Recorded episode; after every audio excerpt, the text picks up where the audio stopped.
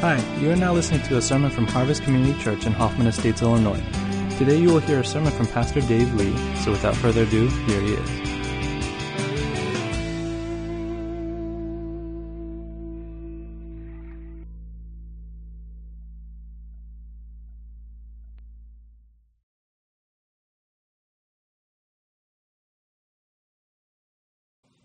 With that, I'm going to transition over to the message.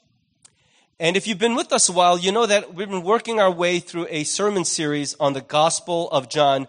Today, I'm going to take a break from the Gospel of John to share a message that has been very much churning in my heart and has been something I'm living out to great benefit in the last month or so um, in a special way. And so I want to share that with you.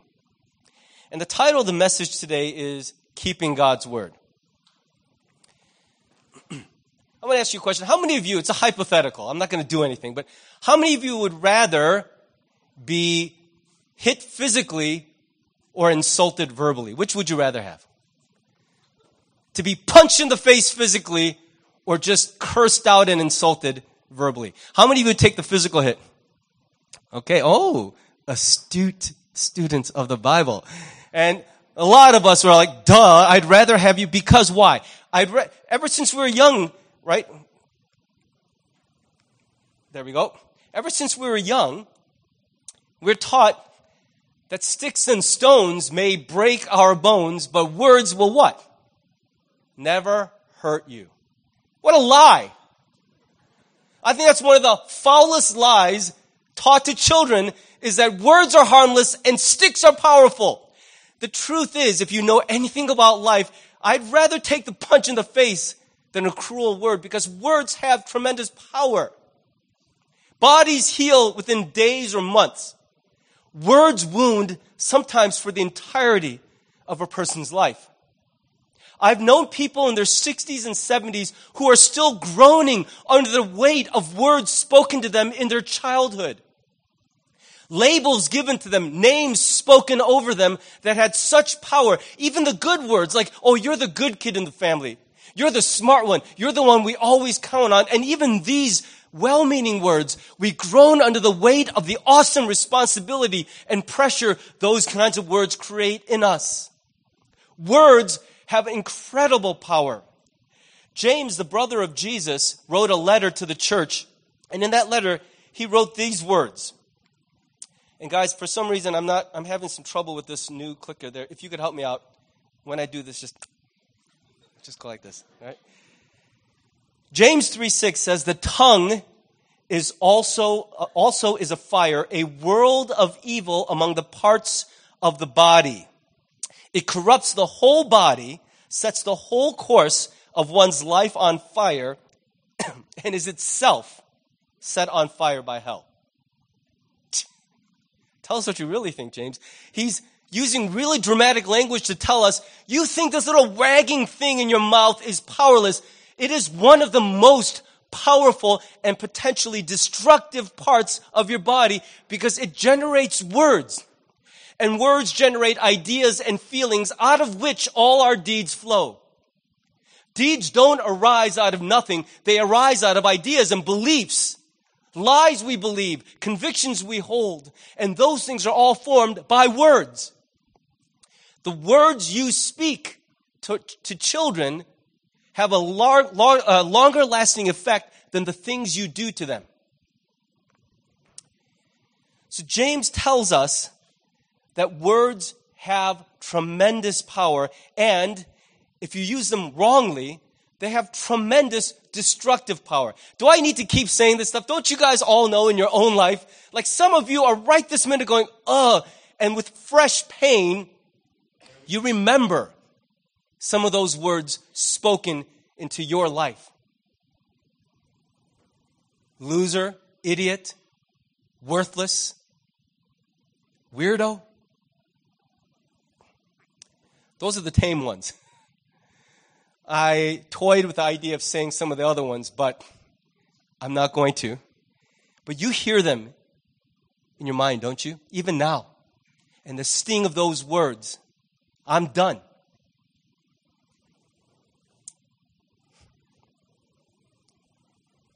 You're not worth it. I give up. You'll never be anything. Those words have terrible power over the heart. They can enslave an entire life. But take heart because that's so depressing to think about. Words also have another side to them. There is a tremendous positive, generative, creating power to words as well. the Bible is full of words like that.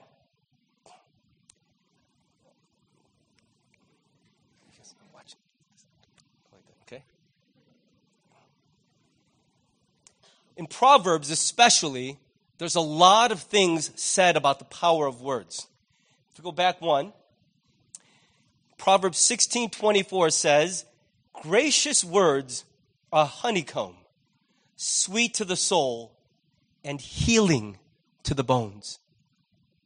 I want you to know that if destructive words have destroying power over the heart, even over the, the physical body, gracious words have the opposite power. Those words can build up and even heal what was destroyed. If you go to the next slide, Proverbs 15, 4 says, the soothing tongue is a tree of life, but a perverse tongue crushes the spirit. I love that imagery of a tree of life. I picture a desert oasis where something lush is growing in the midst of a really dry and barren place. That's the power that a healing, gracious, kind word can have over the human heart as well. And I've seen this work itself out. I have prayed over people and felt the Holy Spirit prompting me to say words to them that I think just by themselves aren't going to have any effect. But as I speak those words, the Holy Spirit picks those words up and I feel them shaking under my hand as emotions swell over them.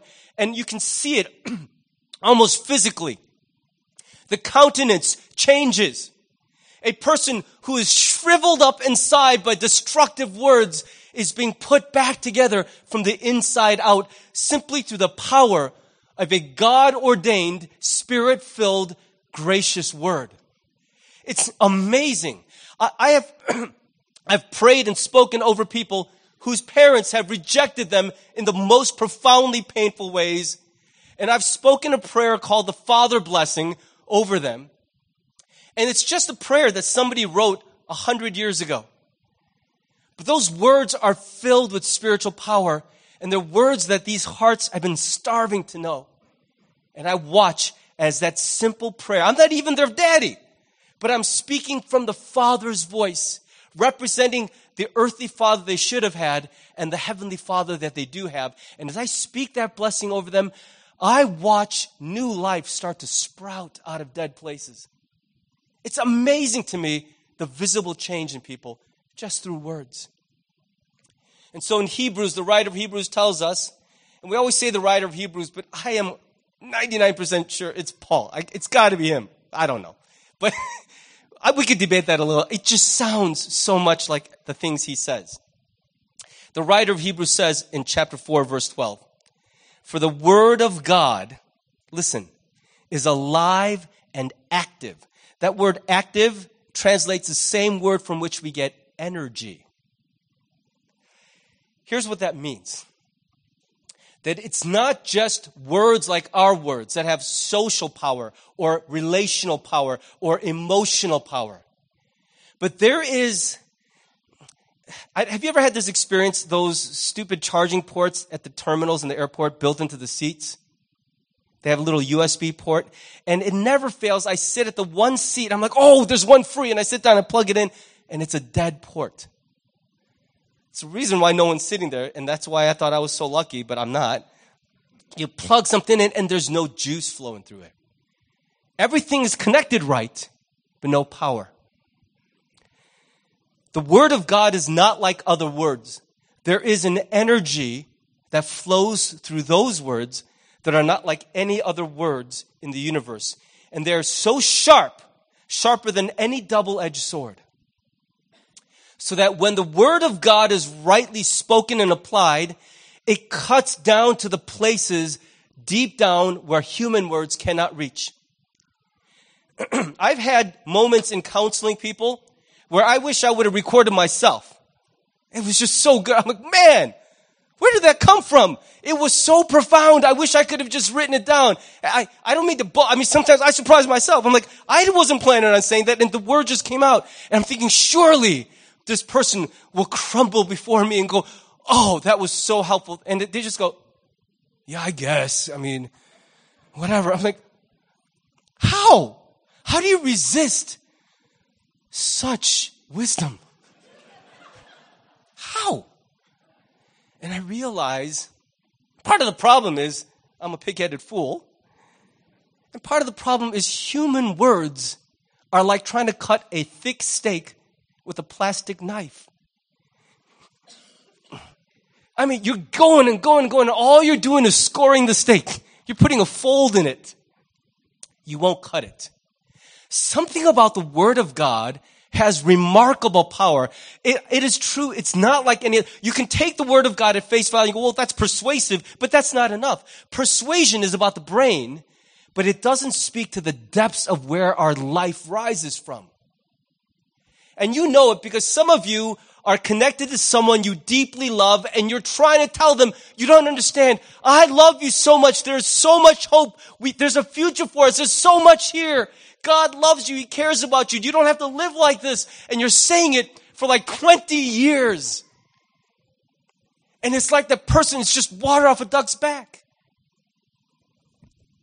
But the word of God is not like our words. It is powerful and cuts deep to the place where fear lives, where hatred lives, where unforgiveness lives, where that inability, that paralysis that keeps you from changing and growing, where it lives.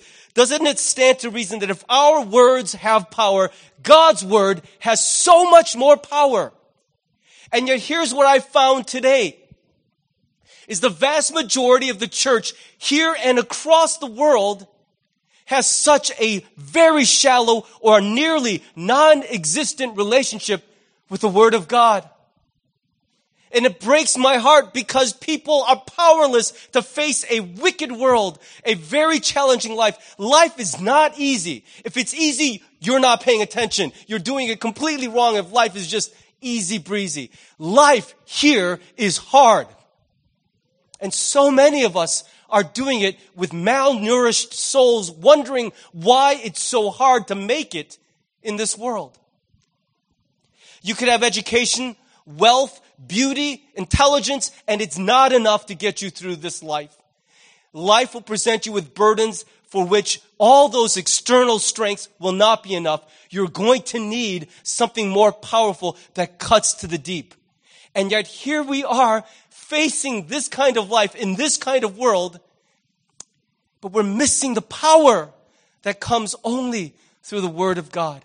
So my call to you, church, this morning is if you have a very thin relationship with God's word, today is your invitation to rise up and change the way you relate to the Bible.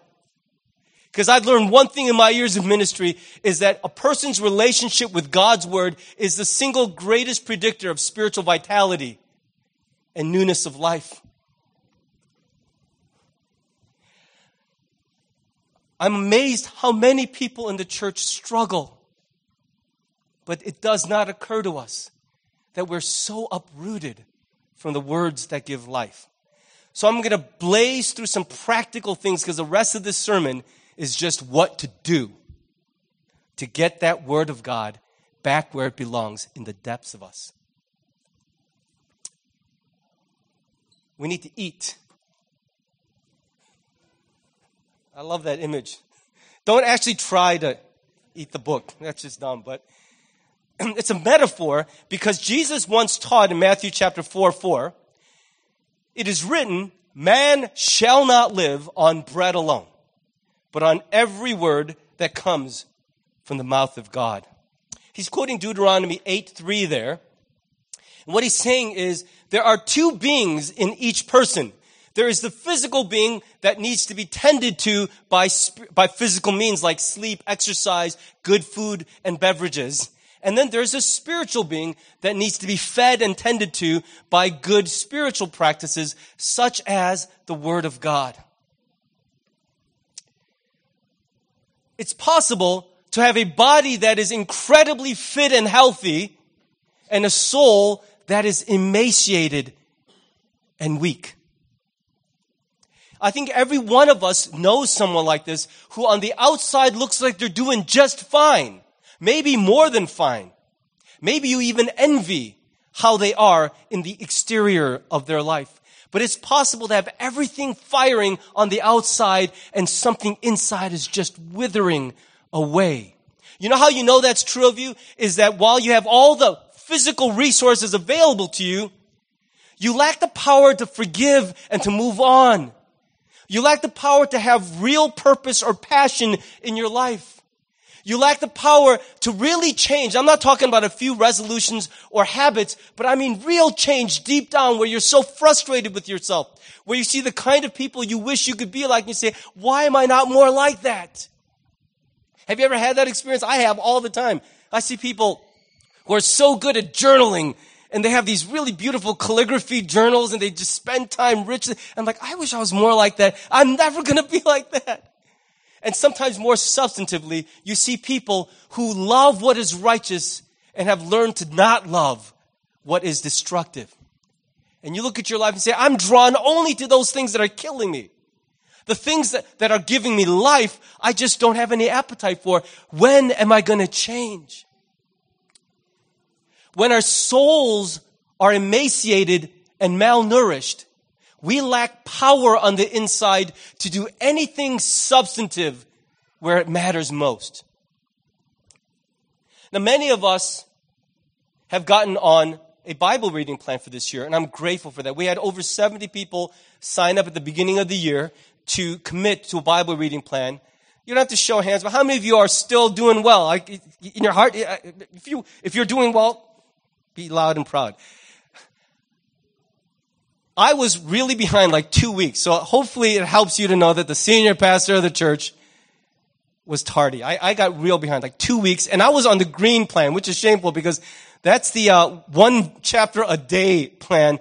And I started doing a bunch of other stuff. I started traveling and I just, I just forgot to do it. So on one flight, I just got caught up. It was a long flight, like a 16 hour flight. It wouldn't end. And so I got caught up and then in midair, it just occurred to me, I think I want to start the yellow plan. It was like day 70 in the year. And the yellow plan is like six readings a day. And so I just started and I, I got to tell you, it's been good. I, I, for Lent, gave up match three games. You guys know what match three games are? It's like the diversion of choice for OCD people. You just light up the tiles, they get all matched up, they disappear, and you just clean up the whole board. And it's just, I, I think I love those games because my life sometimes feels like I deal with things and people that are just out of control. I'm powerless. I can't ever seem to get caught up and I can't seem to help people the way I want to help them. And so when I'm feeling that way, often I turn wrongly to these match three games to reclaim just a sense, a little sense of order or control in my life. Like I could at least clear these levels. There's progress being made. I feel so nice about that. And I felt like it was becoming an idol. So I got rid of it. And I am astounded at how much extra space there is in my life. How often I turn to it when I'm feeling a little weird and I've just been opening the Bible app and I'm gorging right now through Lent. Like 20, 30 chapters a day of scripture just washing over my brain, my heart, my soul. It's just, it's, I can't describe it to you. It's been so good in unexpected ways for me to just turn on the fire hose and shoot scripture at my heart. I'm not just eating I'm reading the Bible the way we often watch Netflix. you wish you could just watch one episode. Netflix shows are like Lay's potato chips. You cannot just eat one. And we have this sensation of being full, but not having power. it's like if you ate nothing but cotton candy every day, three meals a day. You'd be full, but you couldn't get out of bed in the morning. You feel sick. I'm gorging now on celery and organic free range chicken, on 20 grain bread, on brown rice, all of it in the spiritual realm. And I got to tell you, something really good is happening in my soul. So I want to invite you to something because I've experienced what fasting from just games is like to awaken my hunger for the Word of God. I'm resurrecting an old practice I used to do when I was a younger man, but I just gave up because I'm fleshly. Every year in the past at Holy Week, I would fast for the whole week leading up to Good Friday, and I would break fast with communion at Good Friday service. I'm going to do that again this year, starting with Monday breakfast. I'm going to fast and be on a liquid only diet all the way through our communion at Good Friday service. And I believe God's going to meet me in that place to really awaken a deeper hunger for Him. First two days of a longer fast are just torture. And then in day three, something miraculous happens. If you make it there, something great happens in day three of a long fast. I want to invite you, if you, just as you heard that, something in your spirit went, me too. And then the other things in your, in your spirit said, shut up. okay? If you felt that right then, oh, me too. Shut up. Tell that shut up voice, to shut up and join me. It's okay if you only make it to Tuesday. The point is you tried. I'm going to invite you to take me up on that invitation and try fasting this Holy Week from everything solid except the Word of God. You could drink milkshakes from Steak and Shake if that helps you, okay? It's, you're still to be hungry, I promise you. But I want to ask you to join me in this and see what happens when you gorge on the Word of God because you've starved your heart of the lesser things that fill you up. I want to give you a second thing practically we can do to hold God's Word deep in our hearts and our spirits. And that is to memorize God's Word. Listen to what Jesus taught in Luke 6:45. A good man brings and by the way, when we say man, please understand it's man and woman. Okay? We're just using man generically to mean humans. I'll just say it that way. A good human brings good things out of the good stored up in their heart. And an evil human brings evil things out of the evil stored up in their heart. Why? Because the mouth speaks what the heart is full of. You know that's true because there are people you care about who have said wicked, hurtful things to you and immediately said, Oh, I'm sorry, I didn't mean that. And you're like, Oh, yes, you did. That little apology doesn't erase because I just saw a glimpse into the unfiltered part of you. Your mouth accidentally blurted out what you're full of. That's really how you think of me, isn't it? And if you're honest, you're like, most of the time, yes, yes, I'm sorry. I'm sorry I hurt you, but I can't lie and say that's not really what I meant. Because what Jesus reveals, and I'm sorry if I just screwed up the reconciliation that you just experienced from the fight this weekend. But here's the truth, and we gotta get to the root of the disease. Jesus told us that words aren't just words because they are windows to something deeper. We speak words out of what the heart is full of. And the reason I use that image is because I think there's this beautiful picture of a glass filled to the brim with liquid. And when that glass is jostled in any way by life, what's filling it spills over the edge. Do you get what I'm saying? Not, not because you're trying to shoot it out, but what's filling you just spills out. How many of you had the embarrassing uh, experience of being like in a competitive situation, you get a little carried away and you curse in front of church people? It's a really awkward moment. Everyone's like playing at a church volleyball league or something, and you miss, and you're like, ah, oh, bleep! And you're like, oh, shoot, I forgot I gotta be church mode. and you realize that when you're not around church folk, you got a potty mouth. You got a really good filter, but really, when you're really upset and you're not on your best behavior, that's the foul stuff that shoots because that's the foul stuff that's filling in here. You jiggle it, the glass spills over. And what's inside, unintended, unmanaged, just spills over. So the question to you is what spills over when you're jostled? What are you full of? that when life jars you a little bit, this is what just unintentionally spills over the edge. And I'm not asking that to make you feel guilty. I'm asking that to shine a light on something true. You'll see your heart by the words that slip out when you don't mean to, when you're not on your guard. Because the things you store up is what comes spilling out. And so the psalmist says, I have stored up your word in my heart. What has he chosen to store up in his heart on purpose?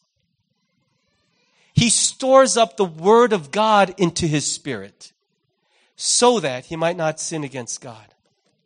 That can mean a lot of things, but I'm absolutely convinced this includes committing scripture to memory. And we live in that sort of good enough world, so people aren't totally OCD about getting every word, every preposition right, but I think we should be as close to the actual words that we're learning from as possible. A paraphrase will work in a pinch, but I think there's something powerful about reciting the words of God in as close to the way that He intended them as possible. Scripture memory is a lost art today, isn't it? Do you guys remember sword drills when you were a kid and if you grew up in church? and there would be prizes in Sunday school for the kids who they would cite a reference and the first kid, ooh, and it was always the same kid. Just knew all, I just, you know that kid? I was never that kid, by the way. I don't think any of those kids ever grew up to be pastors. I don't know why, but it's interesting that I was always the loser in the sword drill. John Piper offers eight reasons why he memorizes scripture. And this came at the start of a sermon he preached, but before he preached a sermon, he recited like six chapters of scripture from memory. that's, that's just, that's manly stuff right there. I, that's, that's how you go, I'm going to preach about scripture memory. I apologize. I cannot do that for you. And I say that with deep regret in my heart. Someday I hope I can. I want to paraphrase his eight reasons because I think they're beautiful reasons to memorize scripture. The first one is it enables meditation when you can't actually be reading. It's rude to try to read something while you're having a conversation with someone. It's dangerous to try to read something while you're driving a car. There are times when actively reading the book is not possible and yet your mind is in kind of like a mode of idleness and you want very badly to be churning and processing, it really helps with that. A second reason is it builds faith. It strengthens faith because the Bible says that faith comes through hearing the word. And as you hear that word in your own head, faith begins to grow stronger and stronger. Number three is that it shapes worldview by conforming our mind to the mind of Jesus. Conforming our mind to the mind of Jesus. Number four is it makes God's word more accessible when we're battling sin and temptation. I have had this really come to play in my own life. There are times when I happen to be memorizing a verse, and that verse will come sharply to mind at a moment where I'm tempted to go the direction of weakness. And it's surprising how that simple recollection has power to redirect what I do. You'll know it if you've experienced it, but it really does have power to change what I choose. Number five is it fills our minds with truth so that we're better equipped to detect error even in our own thinking. Number six, and I love this one, is it arms us to fight the devil with a supernatural force he cannot resist. You know, I see these movies, Hollywood things, you could just hold up a wooden cross and somehow the devil goes, These talismans don't scare him.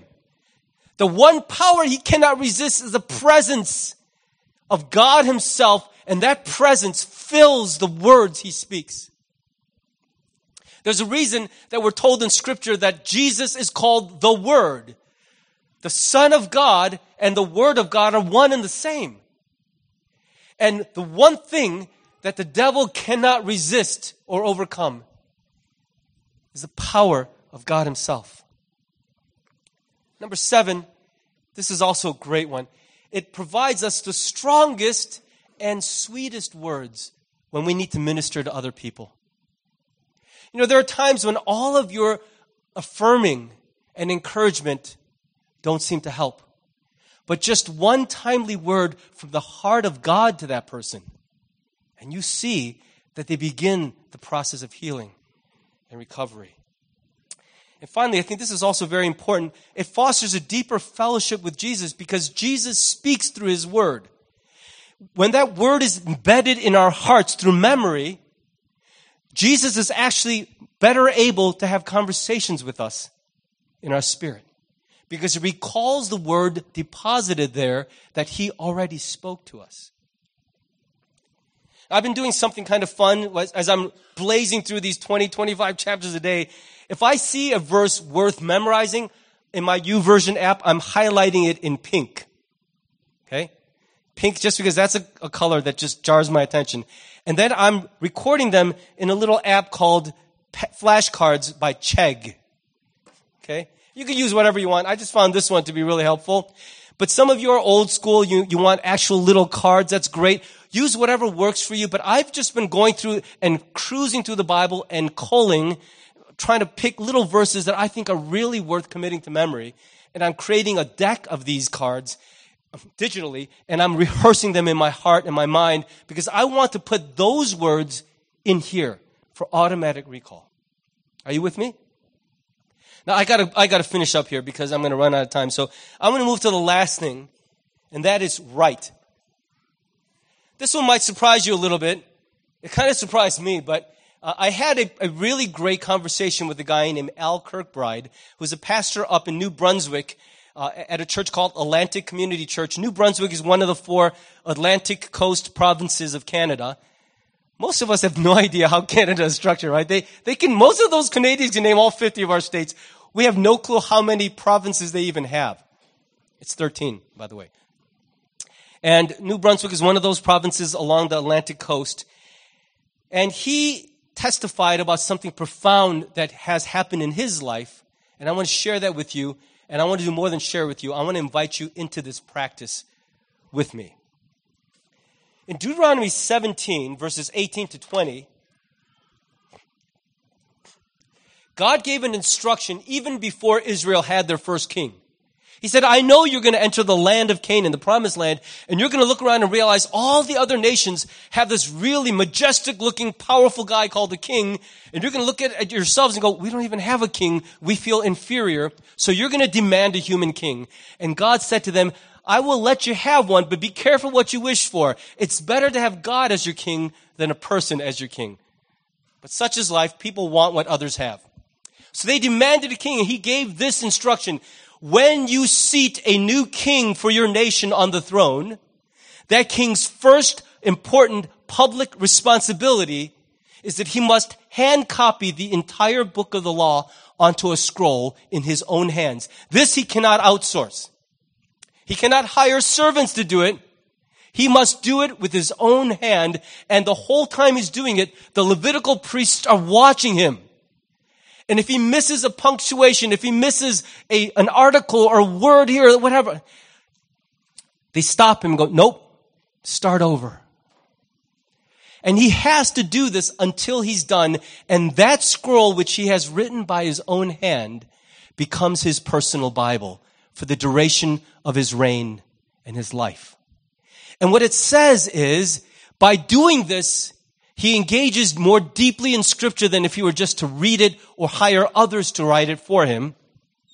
And by meditating on this scroll, which he keeps close to his heart, it will guarantee as much as is possible that he will walk the way God intends for him to walk because he's going to be given unprecedented authority over his countrymen. It shall be with him and he shall read it all the days of his life, that he may learn to fear the Lord his God by carefully observing all the words of this law and these statutes. Why? That his heart may not be lifted up above his countrymen, and that he may not turn aside from the commandment to the right or to the left, so that he and his sons may continue long in his kingdom in the midst of Israel. I wonder what a difference it make it would make if at inauguration we made our presidents do that. Huh. Why the requirement to write in your own hand? And I, I didn't know exactly till I started, but something really amazing happens. And by the way, this is even more powerful for us today than it was 20 years ago because who writes anything by hand anymore? Hey, let me just jot that down. What do you do when you say, let me just jot that down? You pull out your phone and you type with your thumbs. We type everything. When's the last time you wrote something? Like, how many of you even carry pens anymore? Do you know how, how, how I, all right. Some of you are like, I still do. All right, Poindexters. You know how many times I'm like, does anyone have a pen? And we're all standing around going, oh my gosh, not one of us in the circle has a pen. So I just take a picture of what, I, what it was I was gonna, or sometimes you go, just tell me your phone number, I'm gonna video you. That's the world we live in. So in that world, when you do something weird, a new move like actually writing with your hand, not only will you get carpal tunnel syndrome, but something new will happen because you're wearing new grooves into your brain. When you write, when you hand copy something, you read it once to absorb it, then you write it, you read it again to make sure you got it, and you read it, you end up reading it like five times. And because you're doing it with your own hand, the words somehow powerfully sink deeper than when you just read it. As I've been transcribing scripture, I've noticed something happening is I'm noticing words that I glossed over when I was reading. And trust me, when you're reading 20 chapters a day, you're glossing over a lot of words. I am not smart enough to process every word I'm reading. I'm just, I'm not savoring every swallow. But when I copy it by hand, I taste every word. It rolls around in there. So we're going to try something because this is what my friend Al did with his church. He got so blessed, he committed himself to writing a copy of the whole Bible by hand for each of his three children. He said, for this reason alone, I may be done having kids because it's getting really hard. But he's committed to it and he's going to give that set of journals away to each kid as a Bible which your father, your earthly father, poured his heart into. And I was really blessed by that. So I've begun transcribing. But then he said, why am I keeping this to myself? I'm growing so much through it. So here's what I want us to do. I want to do what they did. They had this vision to have the whole congregation hand copy the entire Bible. And then they would take these pages and hard bind them into books. And they would have a congregational Bible literally written by the hands of the church themselves. And the beauty of crowdsourcing is it will take me two years to handwrite that thing. It'll take all of us less than a year to do the whole thing if all of us get involved. I think this is such a beautiful idea and will freeze forever in time who was in our church family in this season. And that will be one of the most beautiful things for people in our prayer and reading room to just thumb through and see all the love and care that went into just taking the word of God, letting it pass through our hearts, out our hands onto this page for posterity. You all look like you're not excited about it, but I'm telling you, I can't sleep at night thinking about what it will be like one day to thumb through the pages of this book. So we're thinking about the best way to do this. We probably won't bind the actual pages, although it would be kind of beautiful with all the coffee stains and wrinkles. That, that book will be like this thick, okay? So we're gonna probably digitize them and make it about this thick. but I can't wait for this project to get started. So today, you're gonna get a chance to answer that call and join in this great project. And it will be done when it is done. The Holy Spirit and our participation will dictate how long this goes. I hope we can finish before Jesus returns. So here's how it's going to work. You're going to go to the welcome center, which is our welcome center. Sounds so fancy. It's a table back there with a red tablecloth. Okay, you see it back there? Karen standing by it. If you go back there, if you hit the next slide, guys, and you'll find this little treasure box with some index cards. And I think the team may have actually taken the index cards out and made four piles. We're going to, or five piles. We're going to work through as a first run Matthew, Mark, Luke, John, and Acts in one shot. So the four gospels and the historical record of the early church recorded in Acts. And here's what we're going to do. You're going to be invited to take as many index cards as you'd like. You could even thumb through and pick chapters that are especially meaningful for you, if that matters. And so you're going to take a card. Here's what's really important. Physically take the card because it's printed with which chapters you are committing to, and they will be your reminder. But don't just take the card and run. There's a sign up sheet, next slide, And we're going to ask you, I don't have we're going to ask you to sign up your name so we know who committed to which chapter so that when we're waiting for the book of Matthew to be done, except for chapter 23, we could be like, seriously, Ray Chan, can we get chapter 23 from you? We're almost done. All right, so that's what we, that's what we don't want to rush you, but we also don't want to just be like the guy forgot and we forgot and we don't know what's going on. All right, so you will write your name down, and then there's a stack of transcription sheets. If you go to the next slide, and we're going to ask you to fill the start copying the Bible onto those sheets. They are formatted in a standard way, and we're going to send out a PDF. So if you have to print new ones, you could do that to your heart's content. We're also going to have stacks of hundreds of these in the back each Sunday, so you can keep taking them. Okay? Are you guys excited about this yet? So also in the back is a little sheet. You're going to find a half sheet that has guidelines. If you go to that next slide. And I want to walk through a couple of these quickly so that we're all on the same page because I'm hoping that everyone in our church will do at least one chapter before this thing is said and done. Can we set that as a reasonable goal? And we're going to extend this even to the children and to the youth group. I want this to be a community effort. So here are some quick guidelines. One is pray before you do this. Don't rush this. Pray. Ask the Lord to meet you in it. Number two is take your time. It's not a race. Some of you who want to be valedictorians of the Bible transcribing project are going to be like, I'm going to do 68 chapters by myself. And you're going to lose the blessing of it because you're turning this into a work. This is meant for you to savor every bite. So pick as many, and so here's what I mean. Set aside like 30 to 45 minutes per chapter. That's a reality check. That's how long it should take if you're doing this right. Number three is please write carefully. Don't skip words or sentences and be like, oops. You know, like, please look carefully. The scribes, if they got one word wrong, one letter wrong, would scratch up the whole thing crumple it up, throw it in the fire, and start over. That's how seriously they took this. If you make, if you make a little mistake, get some white out.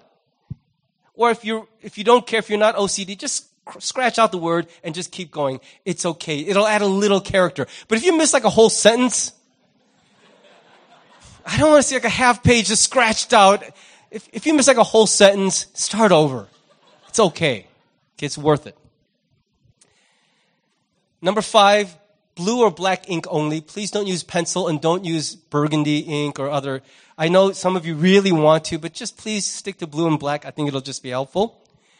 Number five, six, take plenty of template sheets. Don't just take one and make one pass. Take like 10. It's okay to have extras. Number seven, I already addressed about mistakes. And number eight, here's the thing. Try to keep your finished pages in as good a reasonable condition as you can. And when you're done, turn them into the welcoming team at the table back there. And each week when you do, flip to the next slide there, you'll see that on the, on the right side of the transcription seat where you committed, there's a little box. Check off that box so we know that one's done. Then we could quickly scan and know. And when we have a book ready to go, we will digitize it and we'll put the volumes together and then we'll introduce the next giant chunk of scripture. And in this way, we're going to build first a New Testament written by our own hands. And I can't wait for us to be able to flip through the pages of that and see what God did. And just imagine how many hours that represents of God meeting with his people as his word is reintroduced into the fabric of our lives. I'm going to draw this to a close. Um,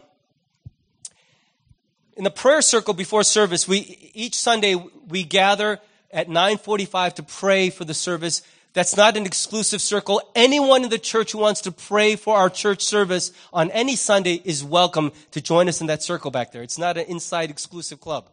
And this morning, Ed said something that really struck me again in a fresh way. That Jesus the Son is called the Word, the living Word. And that means that the way we relate to Scripture is the way we relate to the Son. To love the Word of God is to love the Son of God. To ignore or reject the Word of God is, in fact, to reject and ignore the Son of God. Because when the Word of God enters us, so also the Son of God resides with us through that Word. And our hope is that in doing this, it will not be a resurgence of duty and habit but that you will grow in a fresh way to love and to long for and to yearn for the Word of God.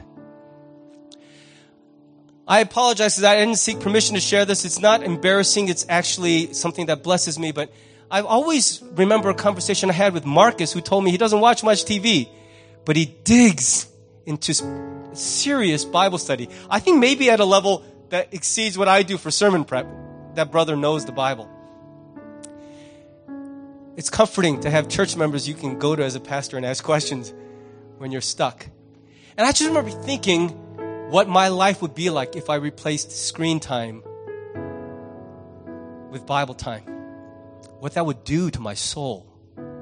I'm beginning to glimpse what that looks like. And I can tell you, it hasn't been bad. It's been really good.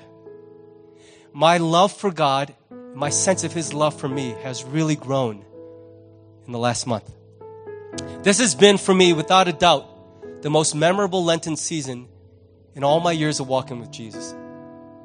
And the difference maker is that His Word has come rushing like a flood of water onto parched soil back into my heart in the most profound way. And I just want to share that blessing with you because I believe that experience can be all of ours. And I hope that somehow the net effect of the sermon is that in one way or another, through one of these three, maybe all three of these practical means, you would reawaken to how good God's word is and it would begin to enter you and you would treasure it, hide it, hold it deep in your heart. And out of that, that power, which only comes through his word, will start to do a really great work in you. And if you've been going through tough stuff, if something in you is dying these days, withering, you need his word more than you could possibly imagine. Word of God is like exercise. When you least feel like doing it, it's probably when you most need to be doing it. I to encourage you this week, this very day, make a commitment, make a decision that opens your life back up to the Word of God.